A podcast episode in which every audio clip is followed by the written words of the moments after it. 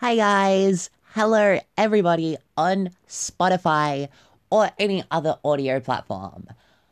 This episode of Cassidy's Alive, The Simpsons, Part 1, is better watched on YouTube. I put in a lot of effort to video editing, and it watches better as kind of a documentary. Still, if you prefer to listen to it through whichever service you're using, feel free. But Cassidy does strongly recommend heading over to YouTube and watching the content. Enjoy the show.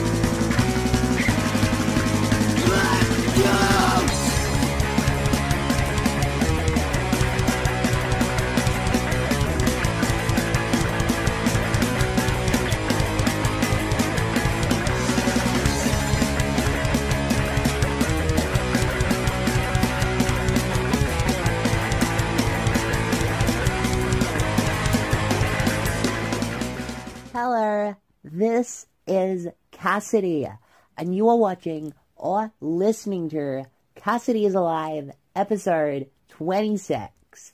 And it is this week, my friends, that we are beginning our dive into The Simpsons. And we're just gonna get straight into it without any delay. Never mind my week, though I do hope that you enjoyed yours my friends, here is a neat little overlay, and here we go. This is The Simpsons, Part 1 The Epic Rise of Homer J. Simpson. It's difficult to picture modern media without the influence of The Simpsons. For over 30 years now, this animated sitcom has been a mainstay on television screens around the entire world, growing to be a cultural cornerstone in its ascent to media kingpin. During its time, The Simpsons has appealed to a wide range of demographics. It has attracted fans from various countries and generational age groups. To mention one very specific demographic, Australia's Generation Y. Millennials, if you will. We grew up with peak Simpsons, often cited as seasons 2 through 8. And it would air in the form of reruns at 6 p.m. every night on network TV for thereabouts 15 years. To my generation, the Simpsons is deeply ingrained in popular culture. It's a piece of who we are as people. And for this retrospective and history of, I want you to bear that in mind. Because that is the angle from which I will be approaching this. As of June 1st, 2021, The Simpsons has run for 32 seasons, boasting an insane over 700 episodes. And outside of the most diehard fans, general consensus says that less than one third of them are actually any good. Shit happened along the way, and a once great show kind of sucks now. Though it continues to make money despite a substantial drop in quality. Still, there is something timeless about those early seasons, with so many fantastic episodes that modern contemporaries really still struggle to hold a candle to. So before we can discuss the decline, we have to discuss the rise. But even the rise is a little too early to begin the story. First off, I'd like to know where The Simpsons came from. Who created it? How? And most importantly, why?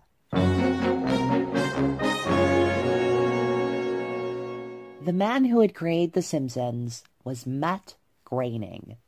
He was the middle child of five, born to Mother Margaret and Father Homer on February 15, 1954, in the American state of Oregon. Homer Groening was a filmmaker and a cartoonist. This would likely influence a young Matt to take an early interest in such creative arts. Matt grew up and attended school in the city of Portland. He graduated as an honor student from Lincoln High School, decades later describing his early years of education as, quote, simple. Groening has been described as a bright and capable student, one who would attain high grades while expending little efforts. His favorite classes in high school were English and graphic arts. Matt Groening entered tertiary education with an interest in journalism and authorship. At this point in his life, Matt was a big fan of American author Joseph Heller. His famous 1961 novel Catch 22, a satire on the bureaucracy of war, had inspired Matt to pursue writing as a profession. He moved to the nearby state of Washington, where he entered liberal arts university, the Evergreen State College in the city of Olympia. Here, Matt Groening would serve as editor of the campus newspaper, the Cooper Point Journal, for which he would also write articles and draw crude cartoons.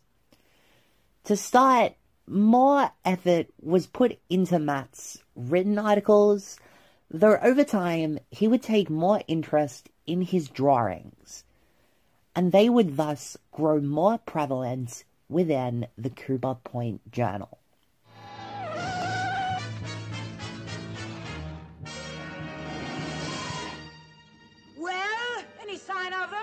Not so much as one bloomin' footprint. And we've been up and down every blinking road in the old county. We're froze stiff. We're giving up. Oh, no, you don't. At some point during his college years, Matt Groening watched Disney's 101 Dalmatians. It was after seeing this animated film that he would begin to take cartoons more seriously as a career option.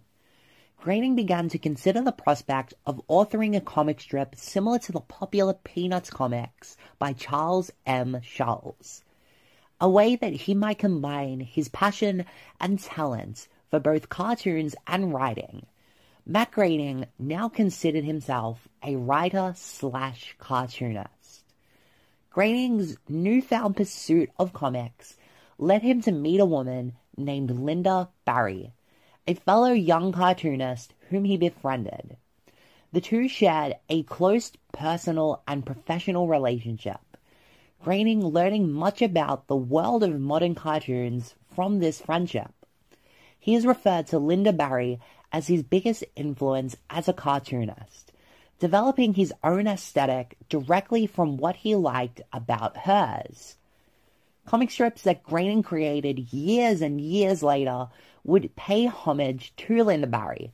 He frequently used her exact panel structures, and Groening, he would continue to do this for as long as he published comics. I didn't actually pull the date, but I believe that that may have been in 2012 was when he finally stopped publishing comics. So yeah, a very long time. Other influences by, uh, cited by Matt Groening include the work of Monty Python, mid 20th century comic strips such as the aforementioned Peanuts, and in particular, an anthropomorphic cat character known as Felix the Cat.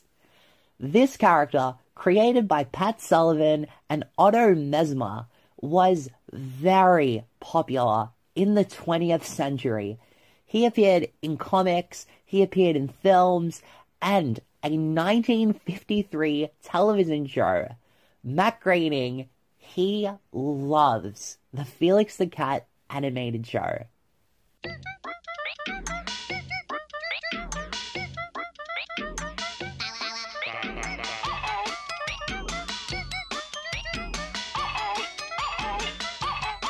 It was in 1977, at the age of 23, when Matt Groening moved to Los Angeles, California to pursue his future career.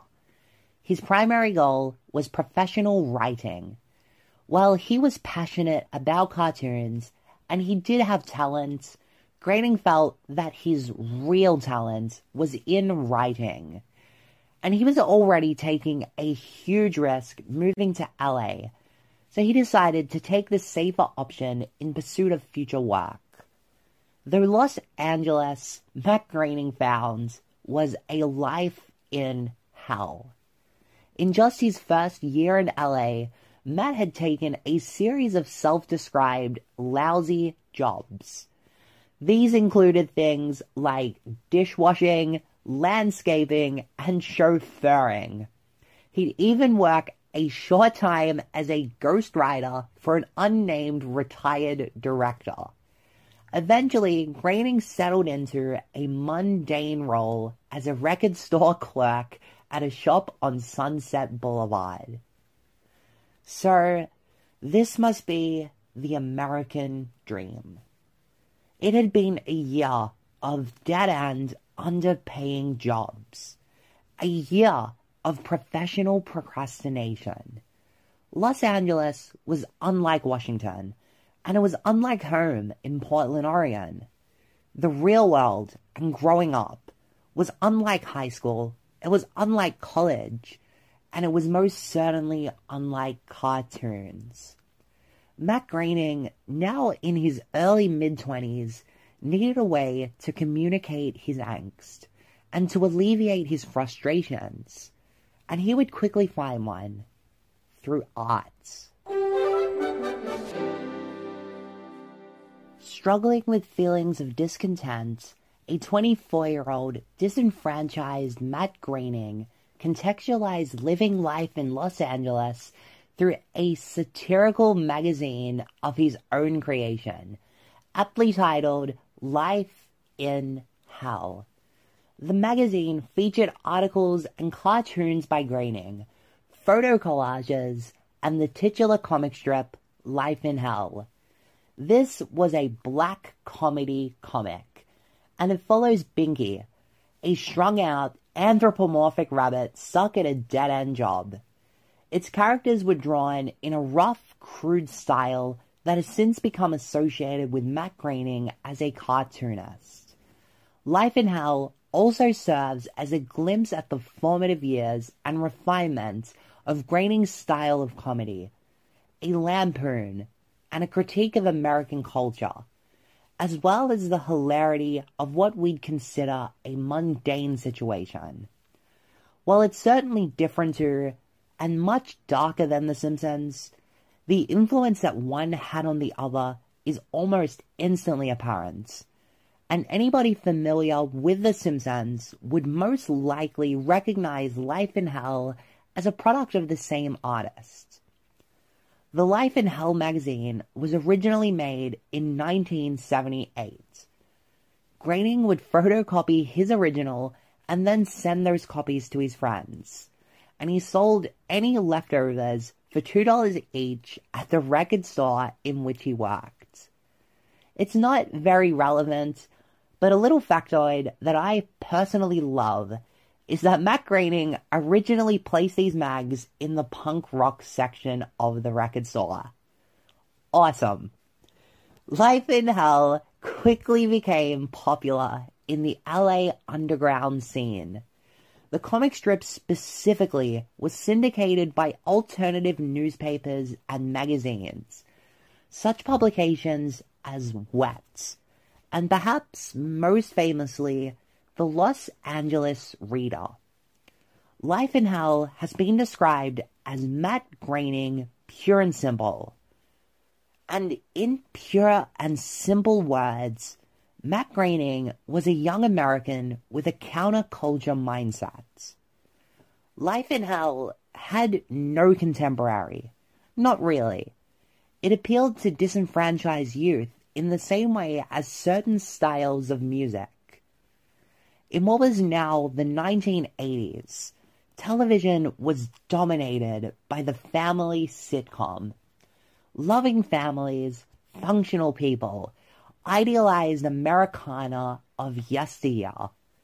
This was not really what the maturing Generation X was. So in 1985, when Life in Hell found its way to the desk of Hollywood producer James L. Brooks, he saw an opportunity to cater to and speak to a neglected, steadily growing niche.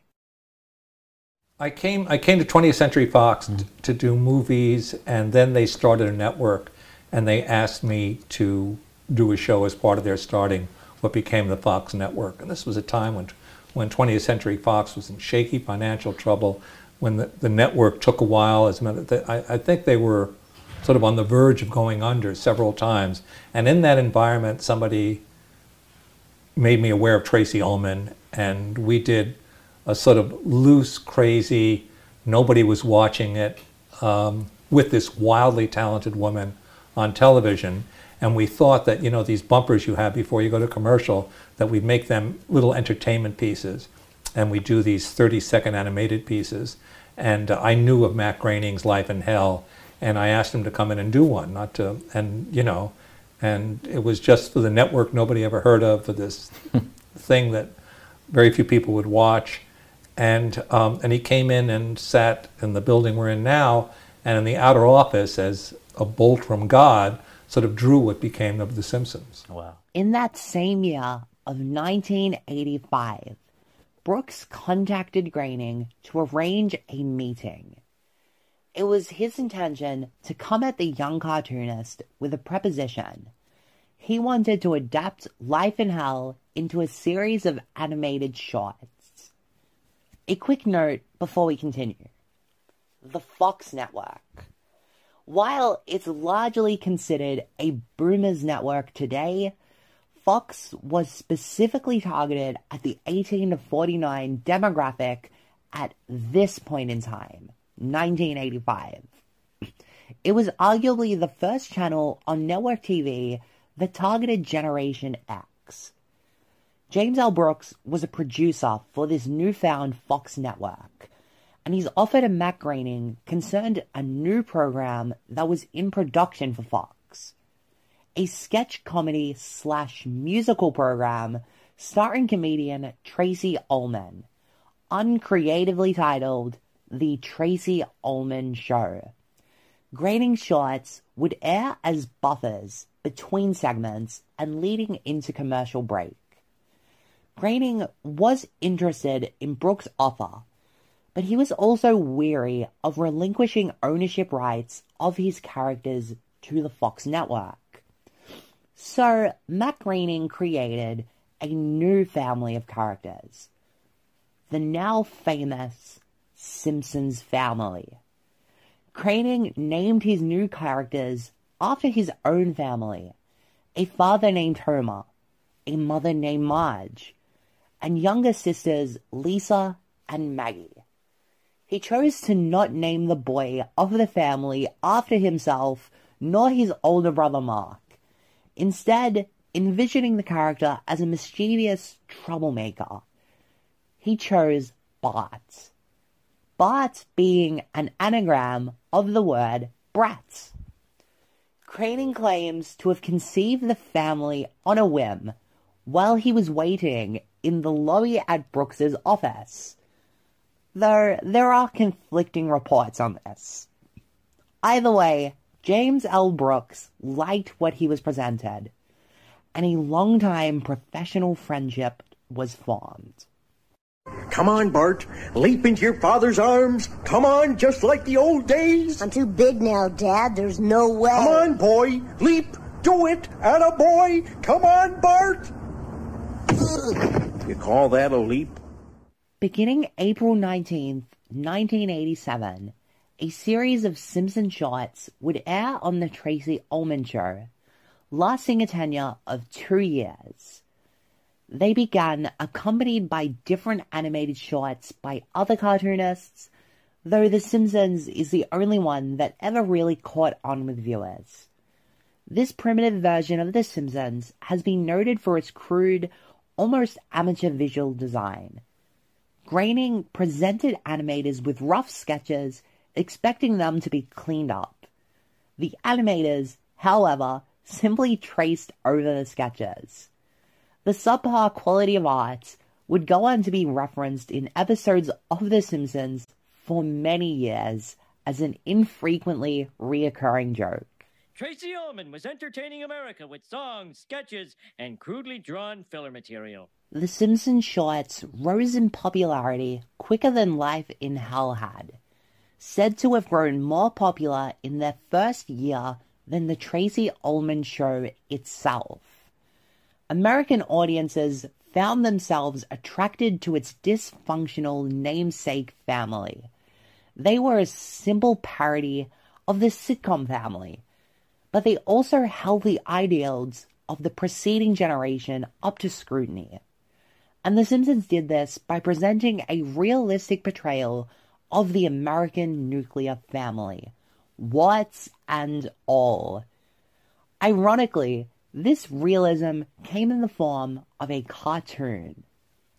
Towards the end of its run, the Ullman Show staff had grown resentful of the more popular Simpsons shorts. And they would allegedly file an internal complaint with Fox. Further claims allege that the complaint had been signed by Tracey Ullman herself. Whether or not that story is true, James L. Brooks and Matt Groening could certainly see the proverbial writing on the wall. And so they decided that they would explore different options. Let's do it, Homer. Yeah, let's blow this pop stand and never look back. Whatever doesn't kill me can only make me stronger. It's not that simple. I've got to convince my supervisor to give me a leave of absence. Sure. What would you like? Four years? Five years? The exact story of how The Simpsons became a full fledged television show is up for debate. It has more or less been mythologized. Those involved tend to have similar but not identical stories. The story, as told by James L. Brooks, seems to be the most reputable, and, coincidentally, the most entertaining. Brooks was at a Christmas party in 1988 when he was approached by a drunken Fox co-worker named David Silverman. Silverman expressed his love of The Simpsons and his adoration of both Brooks and Groening. He spoke emotionally as he proposed to Brooks his idea of The Simpsons as a half hour television program making specific note that it would revolutionize the animation industry. Brooks was amused by this interaction, but nonetheless, he was intrigued by Silverman's idea. Upon proposing the idea to Matt Groening, Brooks was met with enthusiasm. The Fox network, however, required more convincing. Animated sitcoms were uncommon, and even in their heyday, shows like The Flintstones were predominantly targeted at children.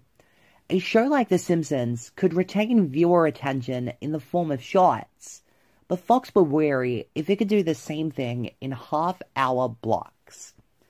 Though, after a short battle back and forth between network and producer, Fox agreed to a 13 episode season run, and it would begin on December 17th, 1989.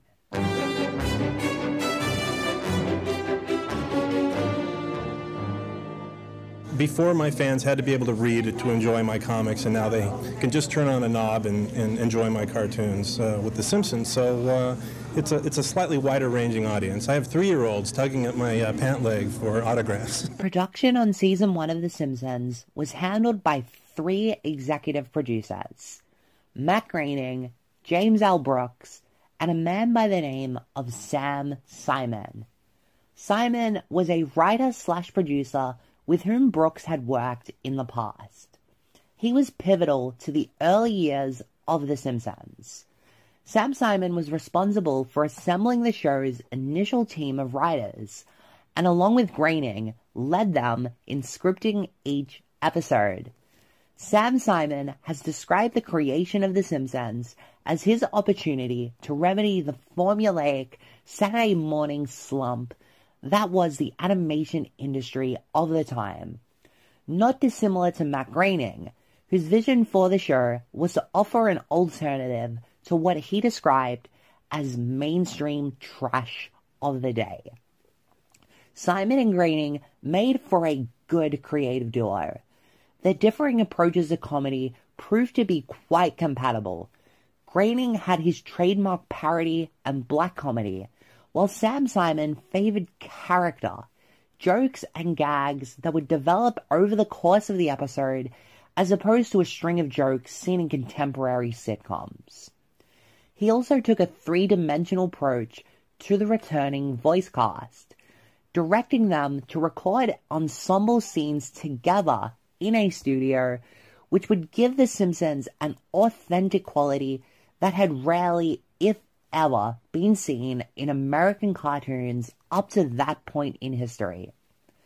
The series was originally set to debut in fall of 1989, though this was pushed back as the pilot episode Some Enchanted Evening had very poor animation quality. The episode was reanimated, and The Simpsons would instead debut in December with a Christmas special entitled The Simpsons Roasting on an Open Fire.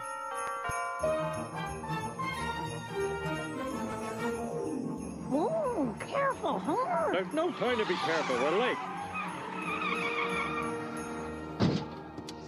The pilot episode of The Simpsons, written by Mimi Pond and directed by an assumably sober David Silverman, aired first on December 17th, 1989, just at the dawn of a decade that would arguably be defined by what the program would go on to become. It follows the misfortunate circumstance met by the Simpsons family during the holiday season. Simpsons Roasting opens with the family attending a Christmas pageant at the Springfield Elementary School. Here we see Bart get ejected from the stage for singing a parody version of Jingle Bells, while Lisa performs a traditional dance from what they called the South Seas. In one single scene, the key character traits of the two eldest Simpson children are firmly established. Bart is a troublemaker, and Lisa is a cultured nerd. The following scene is at the Simpsons family home, where Bart and Lisa present Marge with their Christmas wish lists for Santa Claus. Notably, Bart wants a tattoo for Christmas, which Homer and Marge obviously forbid. Although, on what I can only assume was the following afternoon, Bart sneaks away from Marge while Christmas shopping at Springfield Mall, and he finds his way into a tattoo parlor. With astonishingly little effort, he convinces the owner that he is 21 years old, and Bart begins to receive a tattoo. He is found by Marge before the tattoo is complete, and she promptly drags him to a dermatologist, where the entire Simpsons family holiday budget is spent on Bart's tattoo removal procedure. Meanwhile, Homer is at work at the Springfield nuclear power plant. His boss, Mr. Burns, comes over the loudspeaker with an announcement. Power plant employees would not be receiving a Christmas bonus this year, leaving The Simpsons with no money to spend during the holidays. The episode's conflict deepens when Homer learns that Marge had spent all of the Christmas money to remove Bart's tattoo. Homer then decides to lie. He doesn't tell his family about his lack of annual Christmas bonus, but he swears to himself that he would provide for them this year any way he can. And this is beautifully juxtaposed by the neighbors, the ones that live next door, the Flanders family. Now, at this point, the Flanders family were characterized a little bit differently to how they would be in the more memorable seasons. They were the ideal American family, well to do, church going, with well mannered kids. Ned Flanders was Homer's foil. In many ways, he was the indirect antagonist of the series. The Flanders earned Homer's ire through their contrast to his own dysfunctional family, a trait that would more or less define Homer as a character in these early years of the show. The remainder of Simpsons roasting on an open fire follows Homer moonlighting as a mall Santa for extra holiday cash. He is eventually uncovered by Bart, whom Homer confesses his predicament to. Expecting shame, Homer is taken aback when Bart encourages Homer's efforts to provide for his family. Compassion. As it turns out, though, the Santa gig paid quite low after tax deductions. And on Christmas Eve, Homer receives a check for a measly $50. Hey, wait a minute. That's right, $120 gross. Less Social Security, less Yeah. unemployment insurance, But- less Santa training, Santa less training? costume purchase, Wait a less minute. beard rental, less Christmas club. See you next year. Oh. Willing to gamble his pay in the hopes of winning more Christmas money, Homer takes Bart to the Springfield Downs racetrack to bet on greyhounds. Homer hears the name of one particular greyhound, Santa's Little Helper. Homer takes this as a sign from God and bets his $50 on the dog. This dog, Santa's Little Helper, was a long shot, carrying 99 to 1 odds. Homer reasons that it will earn him more money because the odds are greater, thus the winnings are greater.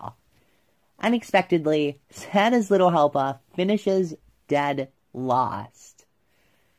As they leave the tracks, Homer and Bart witness the dog being abandoned by its owner for losing yet another race. They decide to take in Santa's little helper as a pet, and the very first episode of The Simpsons ends on a high as the Simpsons family celebrates Christmas with their new family dog named Santa's Little Helper. The Simpsons roasting on an open fire was received quite well by critics, audiences, and importantly, Fox executives. It was viewed in over 13 million American homes at the time of its initial airing, even being nominated for two Primetime Emmys in 1990. The first season continued to consistently high ratings and acclaim. Notably, episodes were of a varying degree of animation polish during season one, though it proved to not be a factor in the growing popularity of The Simpsons. Of the 13 episodes, several highlighted the character of Bart, the series' main focus at the beginning. Along with less memorable episodes such as Bart the Genius and the Crepes of Wrath, among these was the Telltale Head, an episode taking its name from Edgar Allan Poe's The Telltale Heart. In this famous story, Bart steals a head from a statue of town founder Jebediah Springfield. Facing the outrage of townsfolk and a guilty conscience, Bart solidifies his good nature and with an apology returns the head to the statue. Season 1 also has a Lisa centric episode, more than one Homer episode, some showcasing family dynamics and family dysfunction, and there's even a Marge story that definitely fails the Bechdel test. And then there is what is probably my favorite season 1 episode. The Springfield SWAT team apprehended the TV clown, who appears on a rival station opposite our own Emmy Award winning Hobo Hank. And just in, actual footage of the crime taken with a Kwik-E-Mart security camera. The reason I look unhappy is that tonight I have to see a slideshow starring my wife's sisters. Or as I call them, the gruesome twosome. Season 1 takes some time to develop Springfield's other inhabitants, the side characters. An early season episode introduces us to local bully Nelson Muntz. And while later seasons offer far more developments of Greater Springfield, a particular season 1 episode entitled Krusty Gets Busted explores the characters of Krusty the Clown and Sideshow Bob in a fantastic way. This is the best episode of The Simpsons Season 1.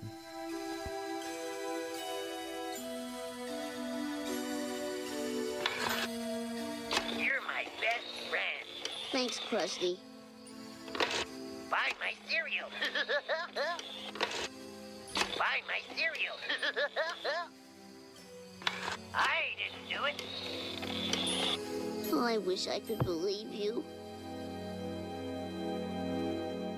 While a solid half of the first season was thematically mature, the episodes centering around Bart tended to be a little more childlike, somewhat reminiscent of contemporary children's cartoons.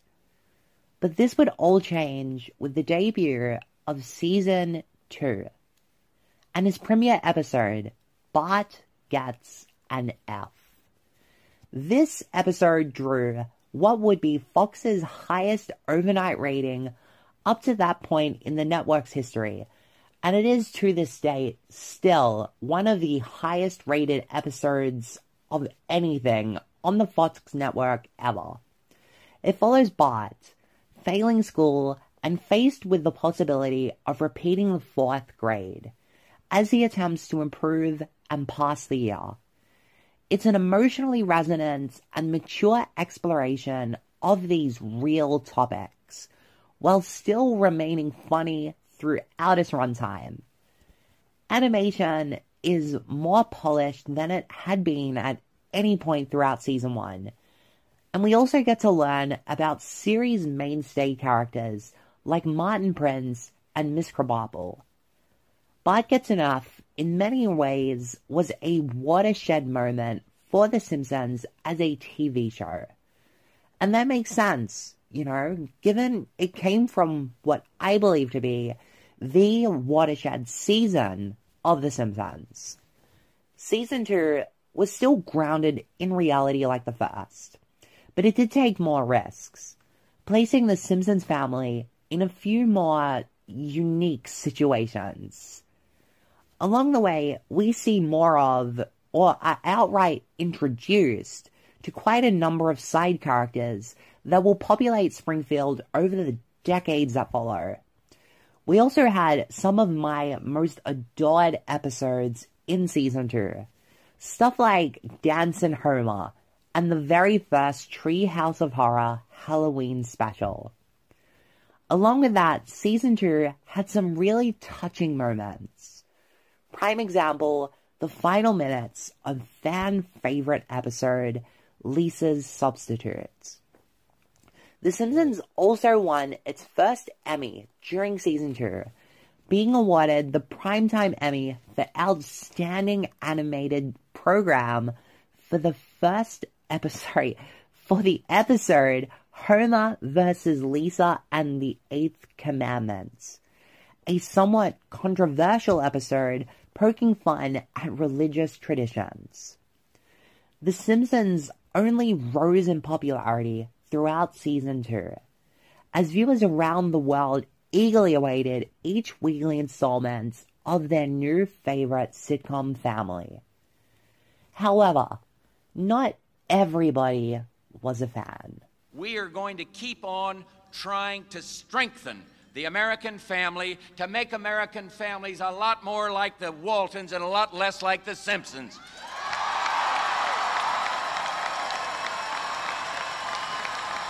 While The Simpsons had received criticism from the very beginning, as the family's star rose, its critics only grew louder and greater in number. Bart Simpson was criticized as being a poor role model for young children. The accusations were that Bart often faced no consequence for his misbehavior, a critique that is mostly cited to have come from parents of young children themselves, where you'd expect. Ignoring the Bart would indeed frequently face consequence, it is understandable how a mischief maker like Bart Simpson might rub parents the wrong way. After all, children are easily impressionable. The controversy was best summarized by journalist Robert Bianco in a column published in the Pittsburgh Post Gazette. Bianco wrote of Bart, he outwits his parents and outtalks his teachers. In short, he's the child we wish we'd been and fear our child will become. James L. Brooks responded to the conversation concerning Bart with an insightful quote of his own. He said, quote, You don't run across many role models in real life. Why should television be full of them? Perhaps the harshest critic of The Simpsons was then United States President George H.W. Bush. He mentioned the show in a speech during his 1992 re-election campaign.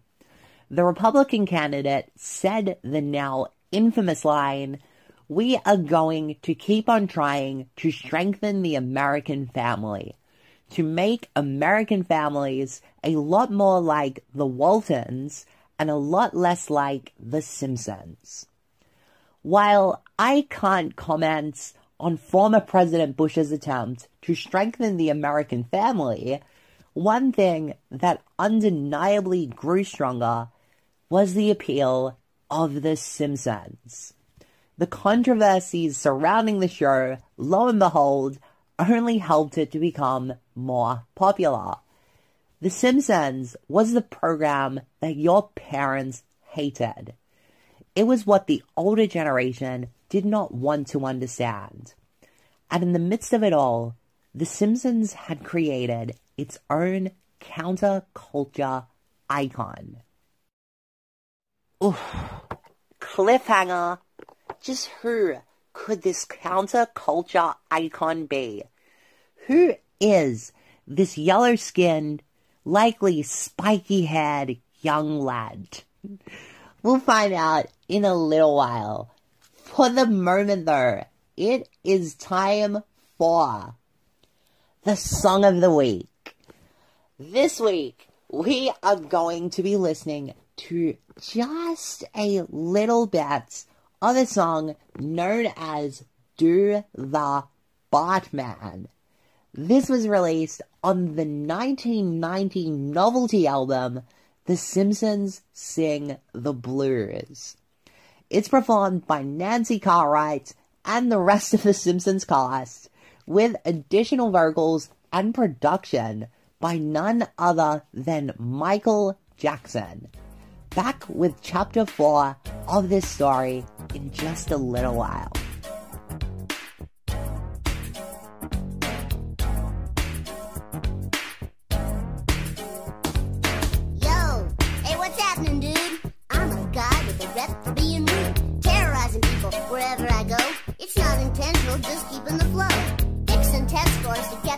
Dropping banana peels all over the floor.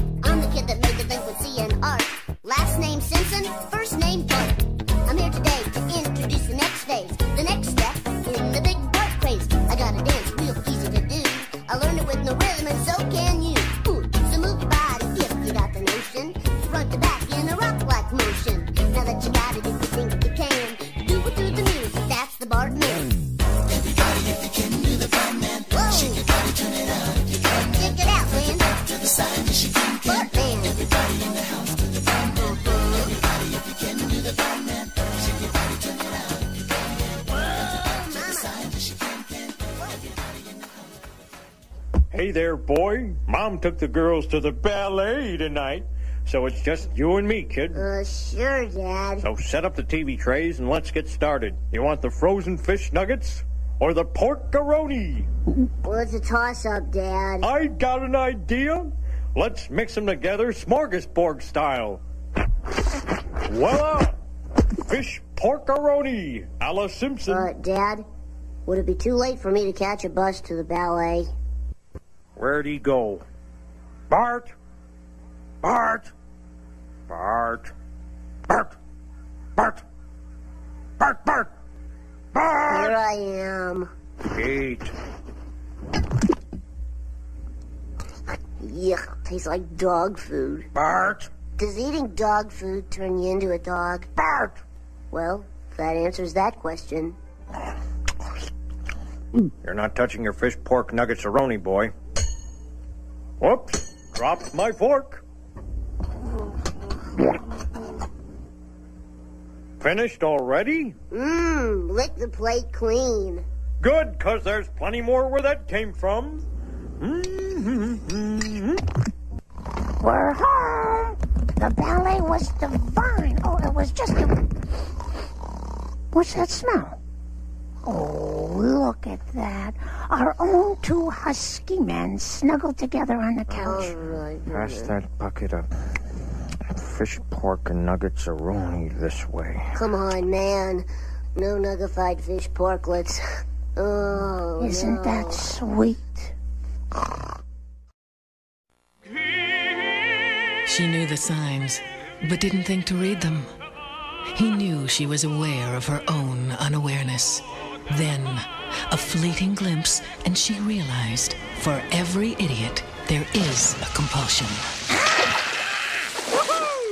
Nothing like a good belly flap. Oh, Homer. Nouveau postmodern comedy for the masses The Simpsons.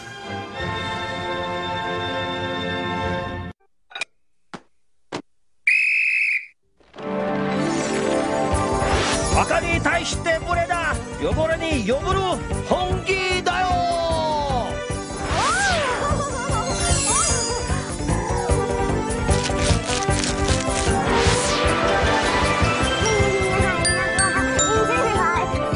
どけみんなどけ俺俺知ってるところじゃない。俺と一緒になすか死ぬ気か！勇まし方のローですね。ミスタースパーカル、ノーチャレンジに応じます。王様パワー。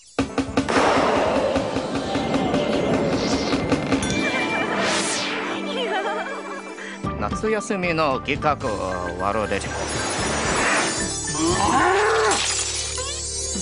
ミスタースパコロ運のよベストワシュ They're the moments we'll always remember. You're all clear, kid. Now let's blow this thing and go home. No problemo, man. I can't swim! What, are you crazy? The fall will probably kill ya. Ooh, Good point. Americans love an underachiever. Watch the epic grandeur of an unforgettable classic. Or watch The Simpsons.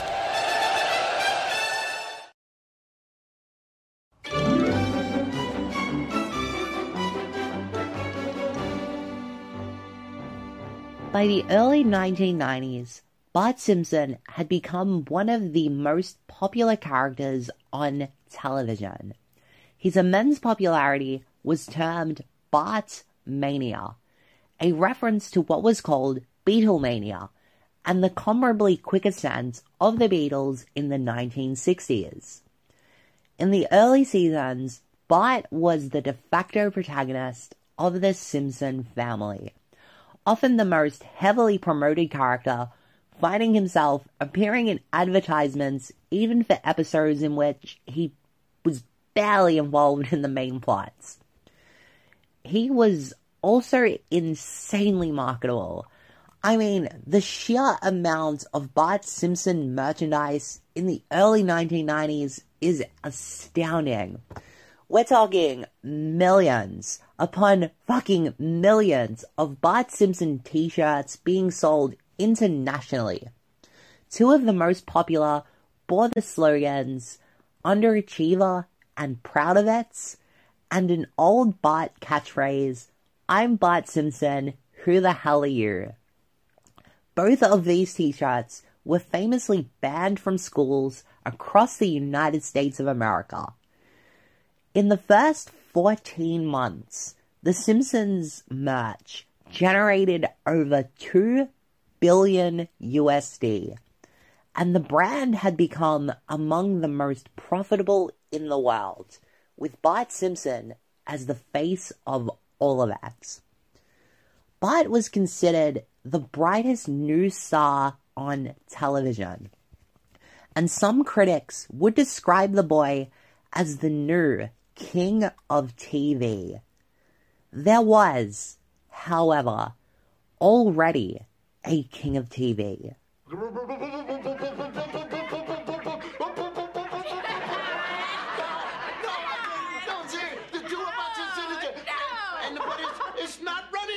It's. Famed day rapist Bill Cosby had long time been considered America's so-called TV dad. His sitcom, NBC's The Cosby Show, was the most popular television show at the time. Without question, Bill Cosby was the king of TV at the dawn of the 1990s. Due to the popularity boom of The Simpsons, Fox made the decision in the summer of 1990 to move The Simpsons to Thursdays at 8 p.m., where it would enter direct competition with The Cosby Show. What followed was a ratings war between America's two most popular sitcoms, of which the media dubbed the Bart versus Bill rivalry. There was no grand resolution to this rivalry, unfortunately. The Cosby Show kind of ended, and The Simpsons, regrettably, continued on and on and on. That's really all that can be said of it. Perhaps the peak of Bartmania, though. The peak of Bartmania came on Thanksgiving 1990, when Bart made his debut as a giant helium filled balloon at the annual Macy's Thanksgiving Day Parade. The Bart balloon became a permanent fixture in the parade, and as of the time of writing, has appeared at every Macy's Day Parade since. The balloon was even referenced in the season 2 episode Bart versus Thanksgiving. Wait a minute, who's that? Underdog, don't you know anything? Well, I know it wouldn't hurt him to use some cartoons made in the last 50 years. Don, this is a tradition. If you start building a balloon for every flash in a pan cartoon character, you'll turn the parade into a farce. By the end of the second season, the relationship between Matt Groening and Sam Simon had become a strained and particularly contentious one. According to writer and self described Simpsons historian John Ortved, who'd written in his book The Simpsons An Uncensored, Unauthorized History, Sam Simon had grown to resent the media attention and the praise that Matt Groening had received. In a schoolyard kind of way, Simon felt that he was the one who deserved the credit for the success of The Simpsons, and that Matt Groening's influence was minimal. Of course, Matt Groening literally created The Simpsons, but whatever. Sam Simon, however, was not just at odds with Matt Groening. He also found himself in frequent arguments with production company Gracie Films and with another fellow executive producer, James L. Brooks. Simon would leave the Simpsons staff in 1993, negotiating a deal on his way out, which would see him receive a share of the show's annual revenue in perpetuity, as well as an executive producer's credits. He pretty much left all influence on The Simpsons at the end of season two, however. Taking over as showrunners for season three were Al Jean and Mike Reiss. Two young men who had written for The Simpsons since the show had begun. Season 3, and what is often considered the golden age of The Simpsons, commenced in grand fashion with the popular episode Stark Raving Dad, which guest starred Michael Jackson, appearing under a pseudonym. In this episode, Bart causes a laundry accident, which forces Homer to wear a freshly dyed pink shirt to work. This very quickly catches the attention of Mr. Burns, who suspects Homer to be a quote, free thinking anarchist. And so, after a bit of fuckery, Homer is sent to a mental institution where he would be sharing a room with a large, bald man calling himself Michael Jackson. Skipping forward, Homer is declared sane, and as it turns out, the alleged Michael Jackson is only in the mental home voluntarily. So Homer invites him to stay with his family for a little while. The season 3 premiere ends with one of the most memorable scenes in all of classic Simpsons, as Bart, as well along with the man calling himself Michael Jackson, sing Lisa a song that they'd written for her birthday. Michael Jackson then reveals himself to actually be Leon Kompowsky, a bricklayer from New Jersey. He goes on to explain that he had fought with anger issues for most of his life and only ever found happiness in the joy that imitating Michael Jackson would bring to others. He walks towards the rising sun as the credits roll. Stark Raving Dad received widespread acclaim following its initial airing, and the showrunning team of Jean and Weiss were quickly recognized as the men to lead The Simpsons to greater heights. We understand, Homer. After all, we are from the land of chocolate. Mmm, the land of chocolate.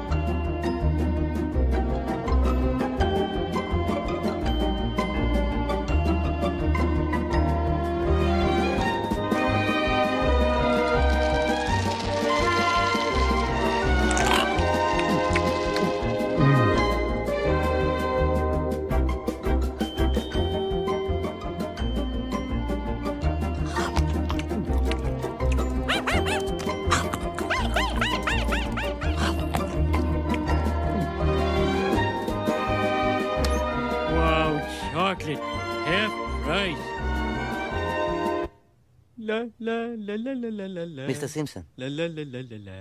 la. Mr. Simpson. Huh? Oh, I'm sorry. We were talking about chocolate? That was 10 minutes ago. Under the leadership of Jean and Weiss, more focus began to be placed on Homer Simpson.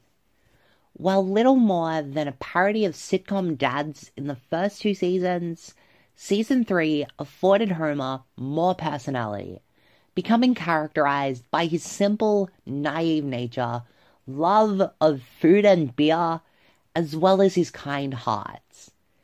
A handful of season 3 episodes explored Homer's developing personality, such as Homer Defined, Flaming Moe's, and the heartwarming flashback episode I Married Marge.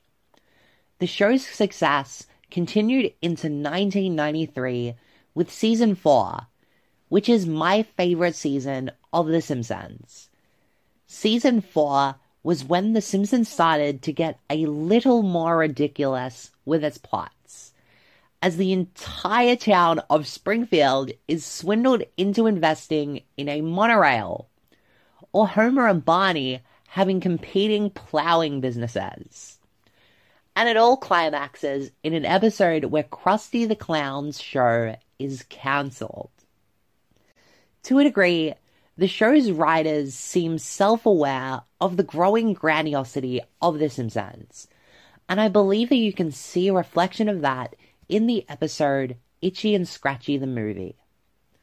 At the end of season 4, several of the show's original writers left the Simpsons staff to seek outside opportunities, as did the acclaimed showrunners Al Jean and Mike Weiss, who went on to create their own animated sitcom, The Critic. It was also at this time that Sam Simon finalized his previously discussed negotiations and had officially left the Simpsons staff himself. For the fifth and sixth season, the new Simpsons showrunner would be one David Mirkin. Mirkin was a polarizing figure among Simpsons staff, though his era of The Simpsons is often praised by fans and critics alike. Mirkin's style of leadership involved conducting writing sessions in one room as opposed to working in divided teams, which was the norm for The Simpsons writers. His vision for The Simpsons was self described as story oriented and with character and emotional focus, while keeping it surreal and weird. It was during the David Mirkin years that Homer supplanted Bart as the most popular and main character of The Simpsons. While we'd see our deepest dives yet into side characters, like Apu and Principal Skinner. So while season 5, which, side note, is my second favorite season, was and continues to be loved by audiences, there were certain members of Simpsons staff that had issues with new showrunner David Mirkin, one of which Simpsons creator Matt Groening. Get out of my office! Matt Groening was vocal in his criticisms of David Mirkin. In particular, Groening disliked the idea of the episode Deep Space Homer, where Homer quite literally goes into space. Groening felt that sending Homer Simpson to space was too large of a concept, fearing that it would leave writers with nowhere to go following this episode. Speaking of The Simpsons writers, some of them also had their grievances with David Mirkin, specifically his style of humor. The Mirkin saw a departure from the realistic comedy that had come to define The Simpsons over its first few years as episodes became increasingly loaded with gags and surrealist humor. Though despite internal conflict and the shitloads of it yet to come, The Simpsons season 6 was a roaring success. Equally as popular and acclaimed by fans as was season 5.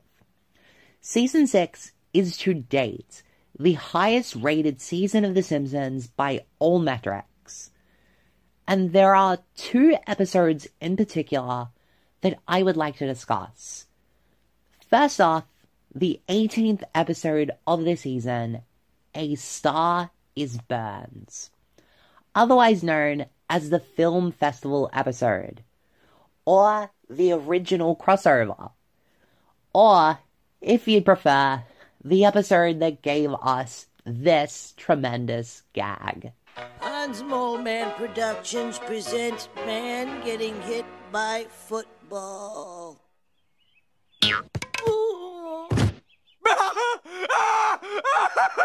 A Star is Burns first aired on March 5th, 1995, of course, on the Fox network. In the episode, the town of Springfield hosts a film festival, inviting famed film critic Jay Sherman to be a judge on the committee that will choose the best film of the festival. Jay Sherman, who is a parody of real world critics, mostly Gene Siskel, is actually the star of the aforementioned series, The Critic, created by former Simpson showrunners Al Jean and Mike Reiss. This is a crossover episode, originally pitched by James L. Brooks, who was an executive producer for both programs. Matt Groening, however, has heavily criticized A Star is Burns. He attempted to have the episode pulled, feeling that it only served as an advertisement for the critic. In Groening's defense, A Star is Burns was indeed more or less a half hour commercial. Though despite this, it's still a very good episode. You could fool somebody into believing that Jay Sherman was just a one off character in The Simpsons. The critic isn't very good anyway. My opinion. Matt Groening's attempt to have A Star is Burns pulled was unsuccessful, so he demanded his name be removed from the episode's credits, and he chose to go public with his concerns, where he spoke critically of James L. Brooks for the first time in a decades long professional relationship. That's odd. Where's Homer? And Bart? And Lisa? And Grandpa? Mm-hmm. After all these years, things are finally starting to go my way. I feel like celebrating. I. Oh, it's you. What are you so happy about? I see. Well, I think you'd better drop it. I said drop it! Get your hands off! Where is everybody? Hey, man, are you okay? Won't dignify that with response. Mr. Burns has been shot. Just a minute. This isn't Mr. Burns at all. It's a mask. Wait, it is Burns. His wrinkly skin look, looks like a mask. I don't think we'll ever know who did this. Everyone in town's a suspect.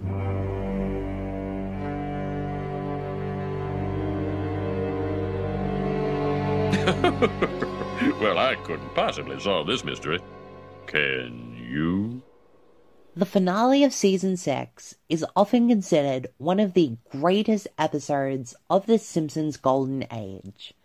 The concept came from Matt Groening, who envisioned a two part episode where Mr. Burns would be shot. And he realized that climaxing part 1 with a whodunit style mystery could make for an excellent publicity stunt.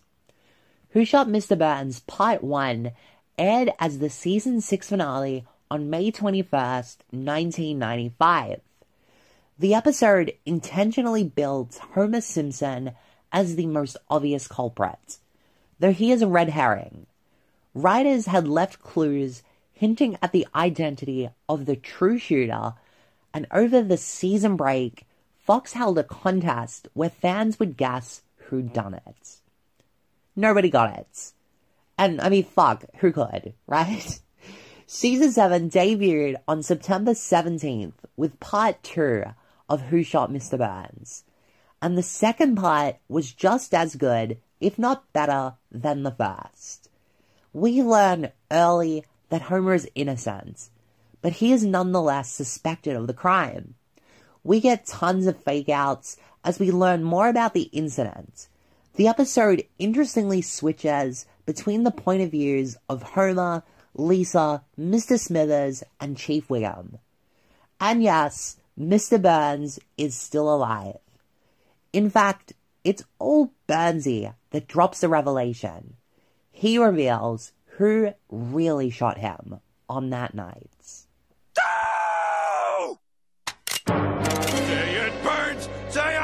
I never shot you! Before. Shot? By you, I'm afraid not, my primitive friend. Your kind has neither the cranial capacity nor the opposable digits to operate a firearm. The one who shot me was. Ah, ah, ah, M- Maggie Simpson!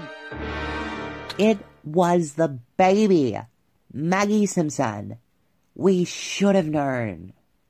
The premiere of season 7 was also the end of David Mirkin's reign as the Simpsons showrunner.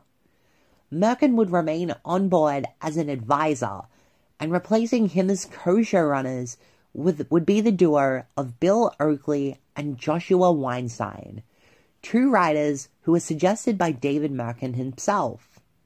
So begins the Oakley and Weinstein years, the final seasons of The Simpsons Golden Age. Well, Seymour, I made it, despite your directions. Ah, Superintendent Chalmers, welcome. I hope you're prepared for an unforgettable luncheon. Ah. Oakley and Weinstein have been praised by Simpsons fans, writers, critics, basically everybody. Their approach to season 7 and 8 was primarily based on season 3 nostalgia, where David Mirkin took the series to some ridiculous new places. The Oakley and Weinstein years, in contrast, brought The Simpsons back to reality. Their goal as showrunners was to revisit a time when The Simpsons was a reflection of the modern American family, and to put more focus on Springfield and the people who lived in it. Season 7 and 8 were kind of a self indulgent celebration of The Simpsons itself. And, you know, when something is as great as classic Simpsons was, that's a good thing. I will gladly take two years of self indulgence. But it wasn't also formulaic. Oakley and Weinstein also wanted to push the envelope at least a few times each season. And a great example of that is the anthology episode 22 Short Films About Springfield. They'd also enact some rare permanent change to a show that had been exclusively status quo up to that point. In an episode that actually features Sir Paul McCartney from the Beatles, Lisa becomes a vegetarian. The episode is cleverly titled Lisa the Vegetarian. And this is actually, as stated, a permanent change to Lisa's character. She will remain a vegetarian for the rest of the series.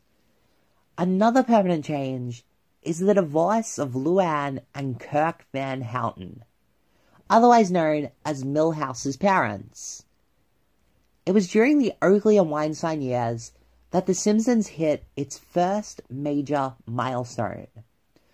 On February 9th, 1997, upon the airing of the 167th episode, The Simpsons surpassed The Flintstones as the longest running primetime animated series in United States history.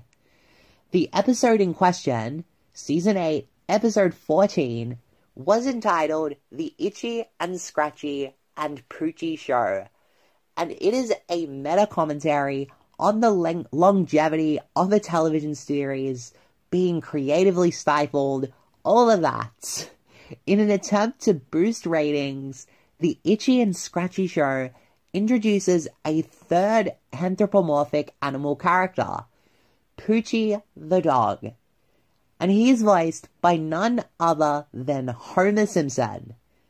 The audience does not respond well to Poochie, and he is quickly cut from the show. I have to go now. My planet needs me. Seasons 7 and 8 of The Simpsons continued the trend of earning widespread acclaim. The popularity of the show was without parallel, and at this point, even its harshest critics had come to appreciate The Simpsons for what it was. And what it was was a program that had become an international media empire. A far cry from the crude sketches on the Tracey Ullman show all of those years ago. By 1997, The Simpsons was an absolute fucking monster. So, it was as good as time as any for Bill Oakley and Joshua Weinstein to step down as showrunners. With the end of season 8, so came the end of the revered Oakley and Weinstein era. In their own words, they did not want to break the show. What was meant by that oddly cryptic phrasing is that Oakley and Weinstein felt the remaining showrunners for more than two years would cause The Simpsons to become associated with their particular vision. They believed that cycling new showrunners in and out every few seasons was necessary to keep a long running show like The Simpsons fresh. Somewhat ominous, with the benefit of hindsight. Entering its ninth season, The Simpsons would have a new showrunner and executive producer. His name was Mike Scully. And under his leadership, the golden age of The Simpsons came to its end. John Ortved, Simpsons historian, has described Scully as the man at the helm when the ship turned towards the iceberg.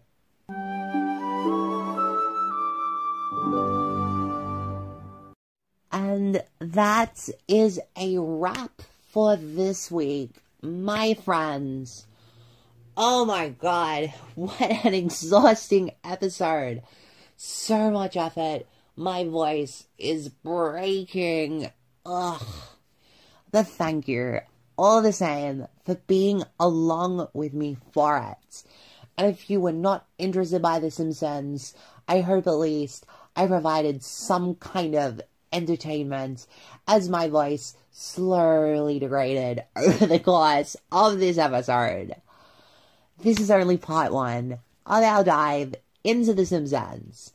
Next week will be part two. Can we answer the question? What the fuck happened? That will be only seven days from now, my lovely people. The Simpsons Part 2. What the fuck happens?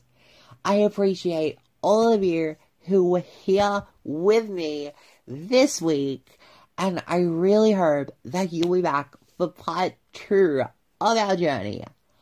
Until then, have a wonderful week. Eat some chocolate. Or, you know, whatever you like. Frankly, I don't care. Just eat something yummy. Anyway, I'm out of here. Have to rest my voice. This has been Cassidy. I love you guys. Bye.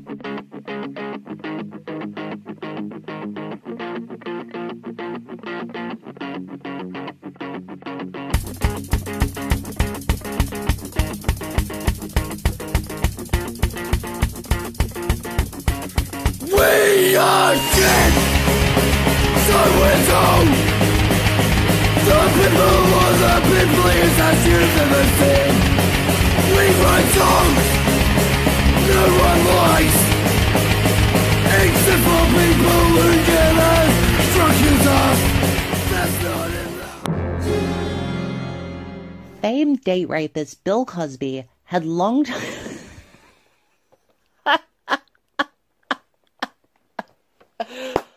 Am I actually gonna say that? Rape. okay, alright. Let's do another take. Oh my god. I can't believe I'm saying that. Famed date rapist Bill Cosby.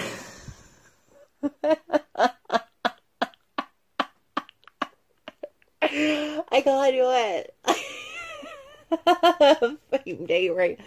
That's awful. What? Fucking, oh my god. Okay, let's do another time. Famed date rapist Bill Cosby had long time been considered America's so-called TV dad. I need to fix my voice. Laughing fucked me off. God damn it.